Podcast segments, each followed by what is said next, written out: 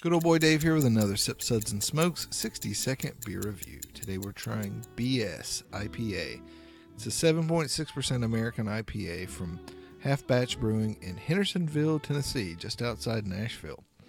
This is uh, it's actually backseat IPA. It has a nice little story to it. It also has a nice flavor and aroma. It's got a lot of uh, tropical citrus notes. Has a nice little bit of resin on the finish.